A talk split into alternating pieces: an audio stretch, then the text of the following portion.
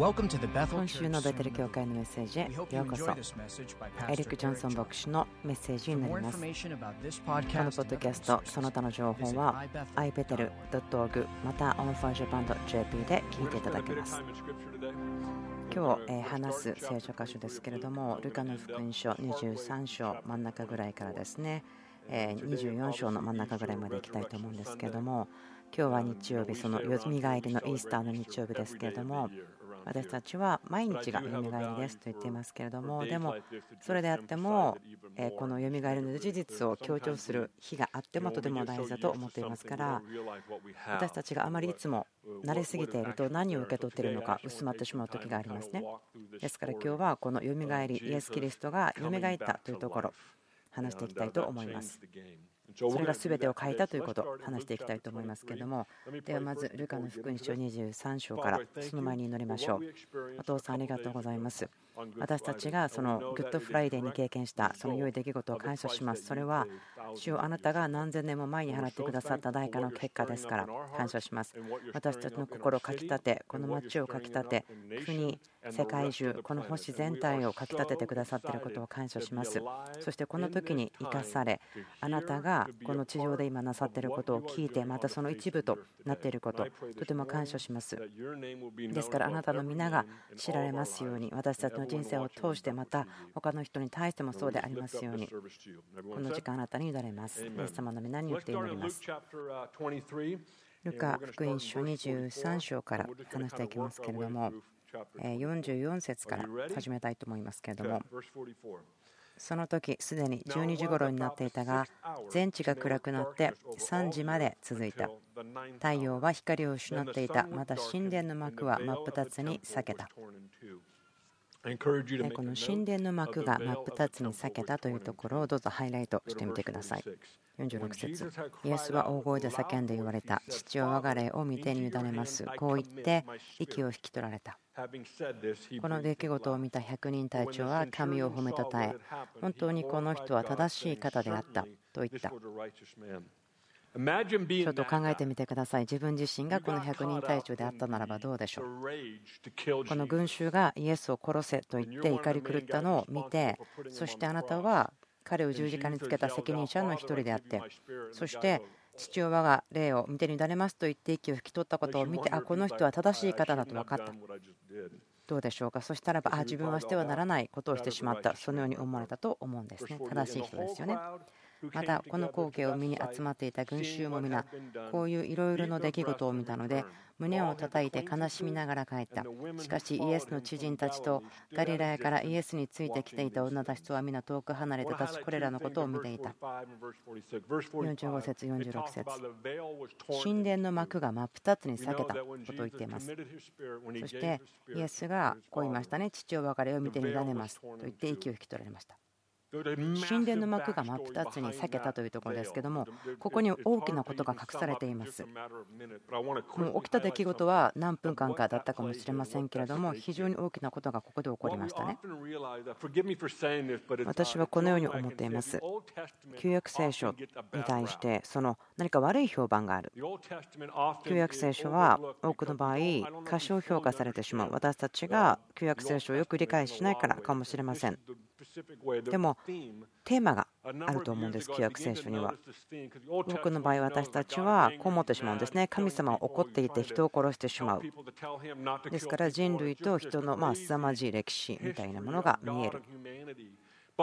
でも私たちが気が付くことに失敗してしまうことというのが神様の願いというのは神の民と共にありたいということそれが創造の1日目からそうであったということ旧約聖書の中からそれらを続けてみることができるんです人と共にありたい神の心夜には炎で現れ昼には雲で現れその園に現れアダム、イブと歩き、アブラハムに現れ、そして星を見せ、彼は信じ、続けて見ることができます。モーセに天幕の立て方を教えなぜならば会う場所を作り神は人と共にいたかったからです。最も強いテーマとして私たちが旧約聖書から見つけなければならないのは神が人と共にいることを願っているということです。そうでなければ私たち旧約聖書を読んだ時に神はひどく怒っている方であると思ってしまうかもしれませんしかし、テーマは神が人と共にありたい神であることということだと思っています。その視野を通して見ることができれば、旧約聖書はもっと広く深いものになるでしょう。幕が2つに裂けた。神の望みというのは、神ご自身の民と共にあることです。人が罪を犯し、そして罪が人に入り、そして人は神との間にギャップを作りました。そこに縁ができてしまってその負債を返さなければならない。それによってえギャップが閉まることができる。ですからイエスは死なれそして蘇られた。それが起こった時幕が2つに裂けました。もちろん自然界においても大きなことですけれどももっと大きなことが霊的なその神と人類の間の裂け目割れ目がもうなくなってしまったということそれが霊的に大きな出来事でした。宇宙にあったその大きな割れ目グランドキャニオンがなくなってしまったようです。なぜならばイエス様が代価を支払われたからです。こう書いてあります。父よ我が霊を見て委ねます。私たちを覚える必要がありますけどもイエス様の命はイエス様が与えられたんですね。取られたわけではないんです。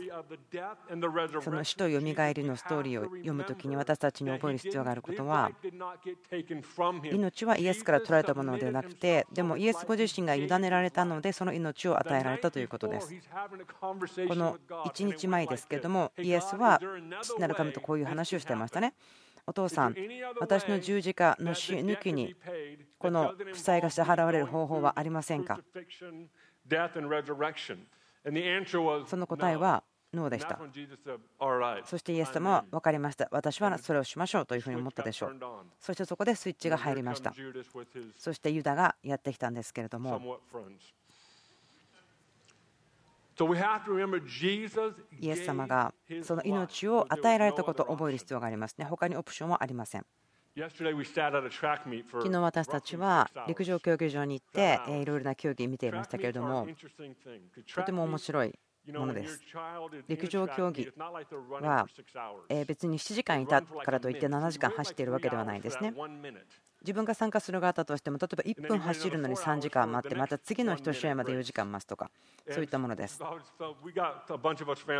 私たちは昨日は家族で見に行きましたから自分たちの子供が走るのを待っている前にその他の人たちの試合を見ながら誰が勝つのかなと思ってですね話をしたりしていました。もちろんあの賭け事ではないからその誰が勝つかなと思っていたとしてもお金はかけてませんよ。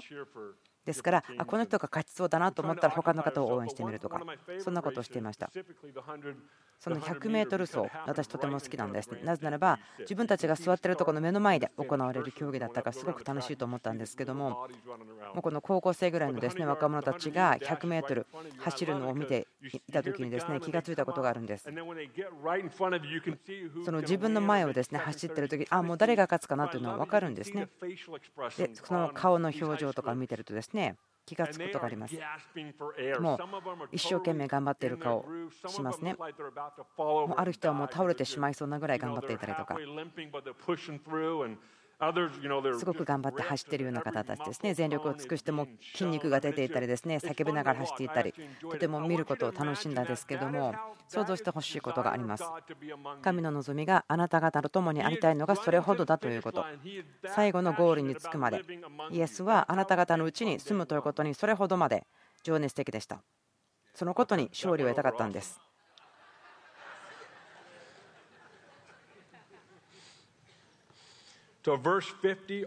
50節からですね56節まではイエスが墓に収められるところの話ですけれども今24章の1節からいきましょう。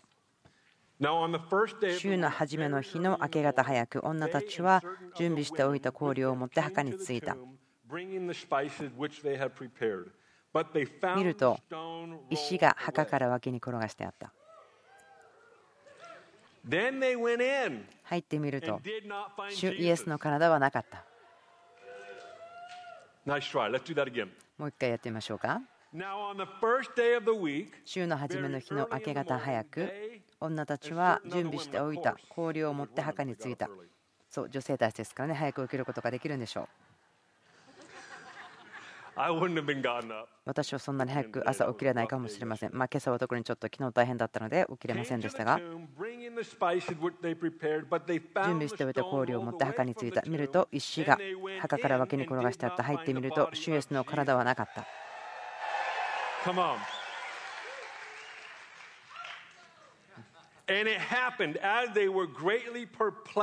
そのため女たちが途方に暮れていると。そうですよね。私たちはこういうのを見たらですね、途方に暮れてしまうだと思うんです。見よ、まばゆいばかりの衣を着た2人の人が女たちの近くに来た。恐ろしくなって地面に顔を伏せているとその人たちをこう言った。あなた方はなぜ生きている方を死人の中で探すのですか？私、このラインがとても大好きです。あなた方はなぜ生きている人を死人の中で探すのですか？死人の中では命の方を探すことはできません。不可能です。6節ここにはおられません。よみがえられたのです。まだガリラヤにおられたこと、お話になったことを思い出しなさい。覚えてほしいことがあります。死の中には命はありません。ということは、もう私たちは死ということに対して恐れを持つことはないのです。死ぬということに対して私たちは非常に恐れを持ちます。でもそれはもうゴールのラインだったんですね。終わるところだったんです。でもその後は何が起こったんですか？イエスが埋められて死からよみがえった時にその恐れということは死の中から取り去られました。ですから私たちは死ということを恐れる理由は何一つありません。なぜならば死は終わりではないからです。フィニッシュラインではないんです。私たちのフィニッシュラインではありません。そのパート1が終わるところなんです。そしてパート2は永遠に続くんです。ですから私たちがまあ今日見ていることですね、パウロが言っていること、イエス様が始めたことはイエス様が終わられますということ。私たちはこのことの上に死ということに対して恐れなしに進むことができますね。死ということを考えた時に恐れが心臓をぎゅっとつかむようなことではなくてそのまるでギャロップして進んでいくようなこともできます。なぜならばイエスが死から蘇ったからです。今この時まであなたは決してその死ということをもちろん喜ばなかったでしょう。でもあなたにお知らせがあります。もう私たちあなたも死を恐れなくていいんです。死ということに恐れを持つ必要性はありません。死から恐れは取られました。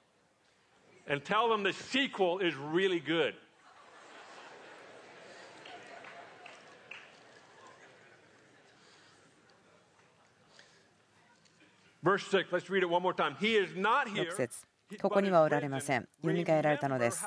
まだガリラヤにおられた頃、お話になったことを思い出しなさい。7節人の子は必ず罪人の手に引き渡され、十字架につけられ、3日目によみがえられなければならないと言われたでしょう。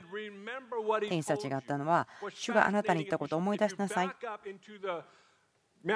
そして福音書のところでですねイエス様はこう言ってるのを見つけることができます何が起きるかということですねここのことを言っていたんです群衆に対してはこういうふうに言いましたね私は宮を壊すけれども3日で回復することができます。でも弟子とついてきた人たちに対しては私は十字架につけられるけれどもでも3日目によみがえると言っていました。群衆に対してはこの宮を壊すということ自体わからない。理解できない。もう何十年も経てるに時間かかったのにと。宮というのはイエス・キリストの体ですけれども私たちが覚えてなければいけないそのフレームワーク。それは神は民の間に住むことを望んでいるということこの宮を壊して立て上げる、回復するといった時ですね、これは例え話で語っていました。とてもダイナミックだと思うんですけども、こう言ってますね、私は十字架につけられます。あなたそれしか知らないけれども、3日目に私は死からよみがえる。だから心配しないで。彼らが墓に行ってそれが空っぽだった時に彼らは途方に暮れたんです。ですから見つかりたちはイエスがあなたに言ったことを覚えてますか？私は死ぬけれども帰ってくる。私たち覚える必要があります。イエスが十字架で死なれたこと。その時に究極の代価を支払いました。それは究極的な宮あなたのために。これは神様の第1日目からの望みでした神の民と共にいることそして今神様ご自身があなたの中にいるんですこれは神様の非常に素晴らしい計画。これはただの良いアイデアではないんですね。本当に素晴らしい計画です。神様があなたと共におられるだけではなくて、あなたのうちに住まわれるということですから、イエス様が究極の代価を支払って、それは究極の神殿、宮であるあなたのためです。これは素晴らしいことです。13節いきたいと思います。今から少しちょっと聖書の中のストーリーが変わりますね。ちょうどこの日、2人の弟子がエルサレムから 11km 余り離れたエマオという村に行く途中であった。そして2人でこの一切の出来事について話し合っていた。話し合ったり論じ合ったりしているうちにイエスご自身が近づいて彼らと共に道を歩いておられた。ここではエマオという町に向かって男性が2人話していました。彼らは何がエルサレムで起こったかということを話していました。イエスの十字架での死でしたけれども、その話をしていました。自分の人生で見た中で最も驚く光景であったと話していました。それを話している時に誰が来ましたか？イエス様ご自身ですね。でもそれがイエス様だと分からなかった。例えば自分がですね3日間旅行に行って帰ってきて自分の妻の顔を忘れてしまったならばそれはすごく不自然でおかしいことだと思いませんか？本当に変ですね。しかしこの2人はイエス様が彼らと共に歩き始めたというのが分からなかったんですよね。3日しか会ってなかった日はなかったにもかかわらず。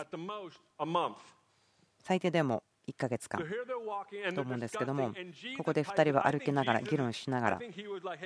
でもですねイエス様がここにやってきました。何が起こるでしょうか？15節。話し合ったり論じ合っているうちにイエスご自身が近づいて彼らと共に道を歩いておられた。しかし2人の目は遮られていてイエスだとは分からなかった17節。イエスは彼らに言われた。歩きながら2人で話し合っているその話は何のことですか？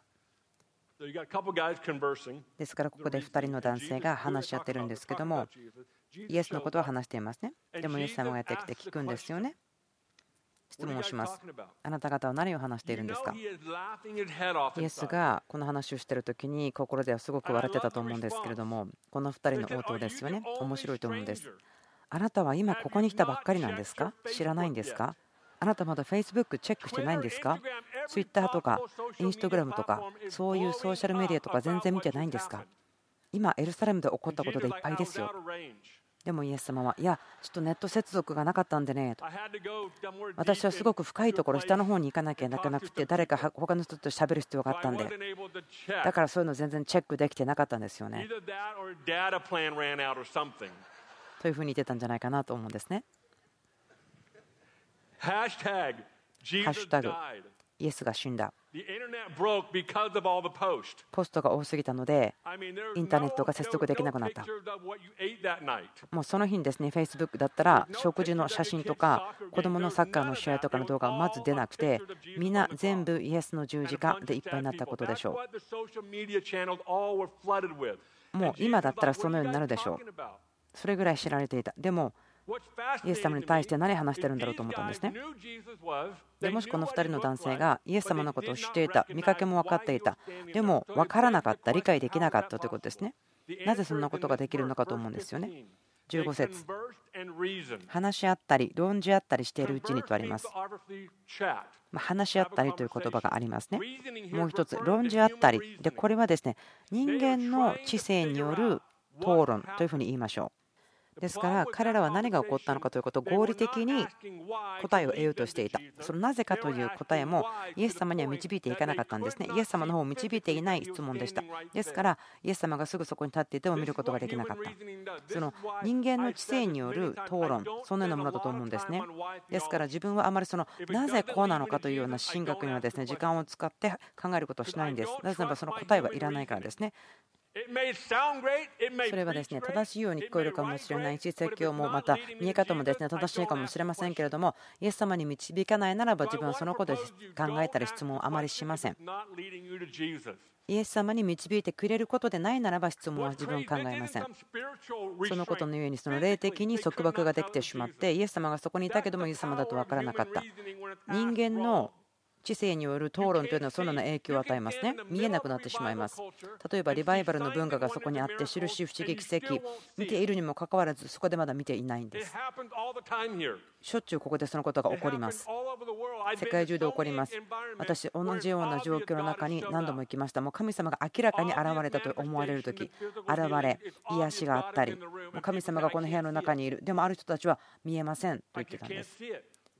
ですから私が見なさい、ここにはっきりあるでしょ、見えるでしょと言ってもですね、いや、私見えませんというふうになってしまうんです。ですから、知性による議論、討論というのは、見えるものであっても見えなくしてしまう。イエス様もちろんこの会話楽しんでいたと思うんですけれども。18節ですね。でこのイエス様がこの Facebook とか見てなかったよというのをですね話して19節どんなことですか？と聞くんですよね。もうイエス様はもちろん何のことだか知ってるのに、多分イエス様がですねお腹の中でゲラゲラ笑ってたんじゃないかなと自分個人的に思っていますけども、19節、24節まで、ここではですねイエス様に何が起こったかということを話してるんです。すごいですよね。だからイエス様がどうやってその話を聞いていたか想像できますか？いや、大丈夫だったんですから、それはとても痛そうですけれどもと思って聞いてたようでしょうか？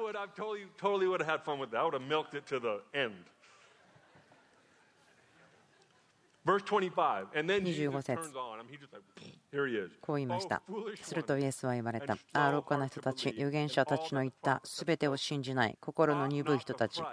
キリストは必ずそのような苦しみを受けて、それから彼の栄光に入るはずではなかったのですか？それでもまだ分からなかったんですね。これを聞いてもですねまだ気がつかなかったんですよね。すごく驚く感じですけれども、27節それからイエスはモーセおよびすべての預言者から始めて聖書全体の中でご自分について書いてある事柄を彼らに解き明かされた。ここでまだしばらく歩いてたということですよね。10分とかではなかったと思うんです。何かこの買い物をしに行って立ち話をするような長さではないですよね。なぜならば、モーセおよび全ての預言者から始めてというふうに言ってますから、ある程度時間がかかったんでしょう。28節彼らは目的の村に近づいたが、イエスはまだ先へ行きそうなご様子であった。それで彼らが一緒にお泊まりください、そろそろ夕刻になりますし、日も大方傾きましたからといって、無理に願ったので、イエスは彼らと一緒に泊まるために中に入られた。ここでイエス様はまだえ歩きたかったように見えますけどもでもですねこの2人はあすみませんもしもし私たちと一緒にもう少しいてください長く歩いていっぱい話したんですけどまだ聞きたいことがありますでイエス様はこう言いましたね30彼らと共に食卓に疲れるとイエスはパンを取って祝福し裂いて彼らに渡された31節それで彼らの目が開かれイエスだと分かったするとイエスは彼らには見えなくなった。彼らの目が開かれ、イエスだと分かった。するとイエスは彼らには見えなくなった。ここちょっと面白いですよね。おかしいですよね。あ、イエス様だ。あれ言っちゃったよ。みたい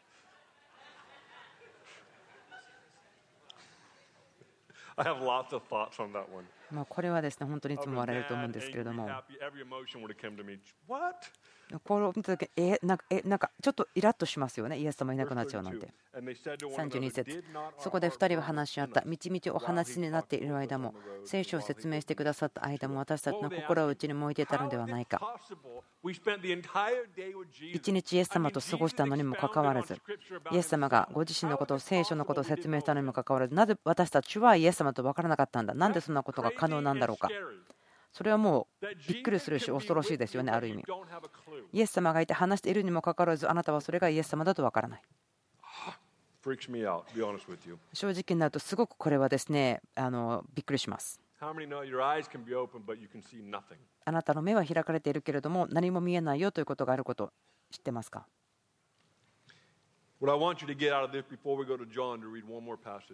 もう一つですね、とても大事なことを得てほしいんです、ここから。この2人の人とイエス様が交わりを始めるまでは何もなかったんですよね。その心を開いて、そしてパンを開くまで、食事という交わりになるまでは何も起こらなかったんです。その時まではイエス様だと分からなかった、認識できなかったんです。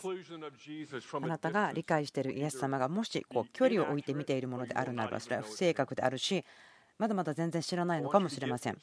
このことを理解してほしいんです。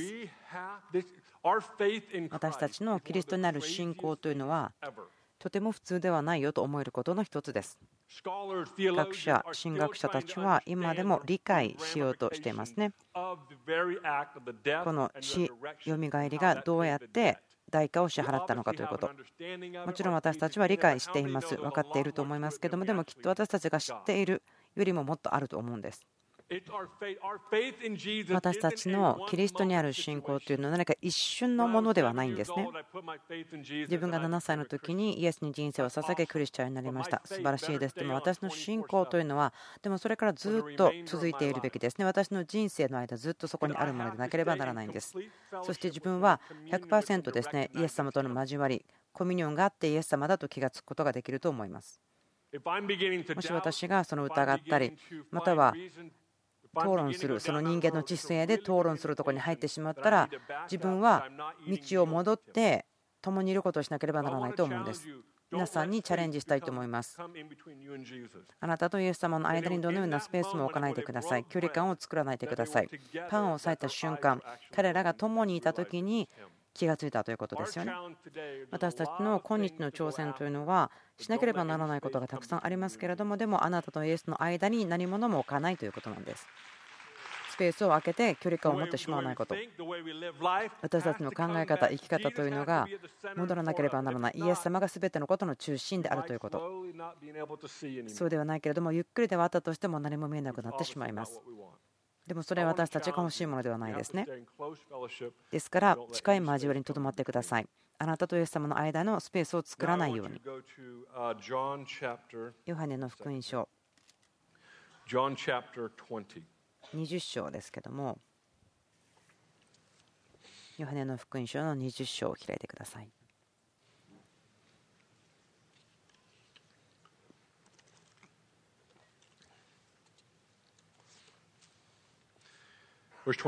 24節十二弟子の一人でデドモと呼ばれるトマスはイエスが来られた時に彼らと一緒にいなかった。それで他の弟子たちが彼に私たちは主を見たと言った。しかしトマスは彼に私はその手に釘の跡を見、私の指を釘のところに差し入れ、また私の手をその脇に差し入れてみなければ決して信じません。と言った。このトマスにですね、あ、自分もそうそうと言える方いますか手を挙げてください。8日のうちに弟子たちはまた室内におり、トマスも彼らと一緒にいた。戸が閉じられていたが、イエスが来て彼らの中に立って平安があなた方にあるようにと言われた。ドアが閉まっていたけどもイエスが入ってきたんです。すごいですよね。死から蘇った時にいろんなことできると思いますよ。もしですね地面から出てきたとしても同じような影響があったと思うんですけどもイエス様が急に現れた。こう言いました。平安があなたにありますように。なぜでしょうか？そうですね、この弟子たちはそれが必要だったんでしょう。27節それからトマスに言われた。想像してみてください。イエス様が現れて。あなたのところにやってきてこんなことを言ったらですねその後の人生ずっと変わってしまうと思いますけれどもこう言いましたね。あなたの指をここに入れ私の手を見なさい手を伸ばして私の脇に差し入れなさい。信じないものにならないで信じるものになりなさい。この後のですね28節ですけれどもトマスが震えて泣き出してもう泣きながら驚いてという部分が私欠けてるかなと思うんですけれどももちろんそうだと思いませんかあすいませんイエス様あなただと知りませんでしたとかさらっと言えないと思うんですね自分がトーマスだったらあ私があなたを疑ってしまったの信じられませんと言って泣いたかもしれません28節私の主、私の神。29節イエスは彼に言われた。あなたは私を見たから信じたのですか見ずに信じる者は幸いです。ここに書いてあることというのはまた素晴らしいことだと思うんですね。神様の恵みの素晴らしさに対する理解だと思います。イエス様はここで現れましたね。その信じなかった人に現れてくれたんです。もうこうしないと信じないよって言った人に対してもう今信じるでしょと言ってくるんですよね。そしてこう言うんです。見なくても信じる人は幸いですよと言うんです。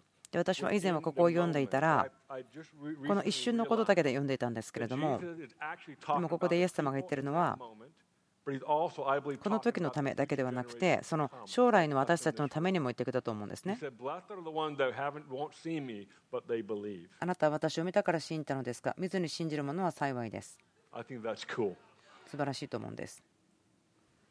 もしあなたがイエス様を個人的に見たならば、それはそれであなたも祝福されていますね。でも多くの私たちは、他の方法でイエス様に見ましたけれども、でもそういうふうに見ていないけれども信じたんですね。神様の恵みがその見る必要があった人のことも追ってるし見てない人のことも追ってるんです。これは神様の恵みの素晴らしさだと思います。話を終える前にハイライトしたいところがありますけれども幕が2つに裂かれた。それは神様の願い。1日目から神は人と共にありたかった。その究極の宮のために究極の代価を支払われた。死の中から命を見つけることはできないし、私たちは死を恐れる必要はありません。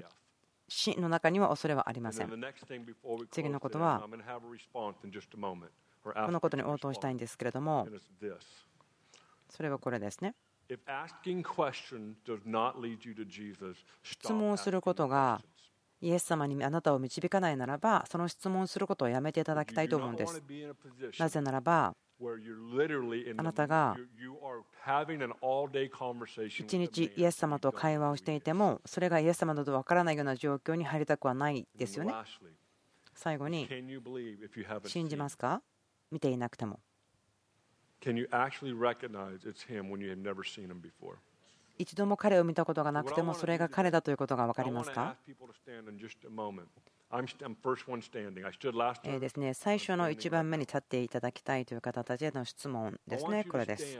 もしこのことがあそうかなと思ったら立ってください。自分がこのようなことをしたことがあります。こんな時がありました。過去であっても、え間違った質問ですね。人間の知性による討論、議論したことによって疑いや不信仰を入れてしまったので、今はイエス様を見ることができない。そして今本当にイエス様存在するのかな神様の存在を疑っている。それだけではなくてなぜもういないのかというようなことを考えていてあなたの人生またあなたの周りの人たちに対してこの素晴らしい神学とかはあったとしても何かその存在いるのかなということを疑ってしまった。私たちこう言うんですね。自分たちの信仰を常時つけていたい。そしてイエス様と近い交わりコミュニオンを持ち続けるそしてその不信仰とか疑いを持つことによってこの目に覆いを持ちたくない。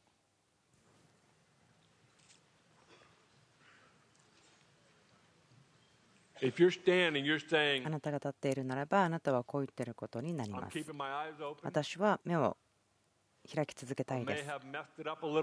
前に少し失敗したかもしれません。たくさん失敗したかもしれませんでもあなたが言うべきことは私はここに立っていてそしていつもイエス様に語る話す混乱したり途方に暮れたりしてもイエス様がいつも分かるようになりたい。ですから祈りますお父さんこの部屋にいる皆さんそしてオーバーフローまたこのベデル TV を見ている方たち。目がいつも開いているようにしてください。私たちがあなたと私たちの間にどのようなスペース、その距離も置かないように入れないように助けてください。私たちが混乱したり途方に暮れるようになってしまっても、どのようなシナリオであったとしても、間に距離を入れないように助けてください。あなたがどうぞ私たちを導いてください。信仰、勇気、希望がこの部屋の中にまた一人一人の人生の中に立ち会ることを祈ります。とても感謝しています。あなたが十字架に行かれ、命を捧げられ、私たち感謝しています。あなたが死からよみがえられましたから、そのことのように私たちが、あなたが代価を支払ってくださった究極の宮とは私たちですから、神殿とは私たちですが感謝します。イエス様、あなたの復活の日曜日、本当に感謝しています。アーメン今週のメッセージ聞いてくださってありがとうございます。 Bethel.tv その他のいろいろな情報があります。 onfirejapan.jp でその他のメッセージも聞いていただくことができます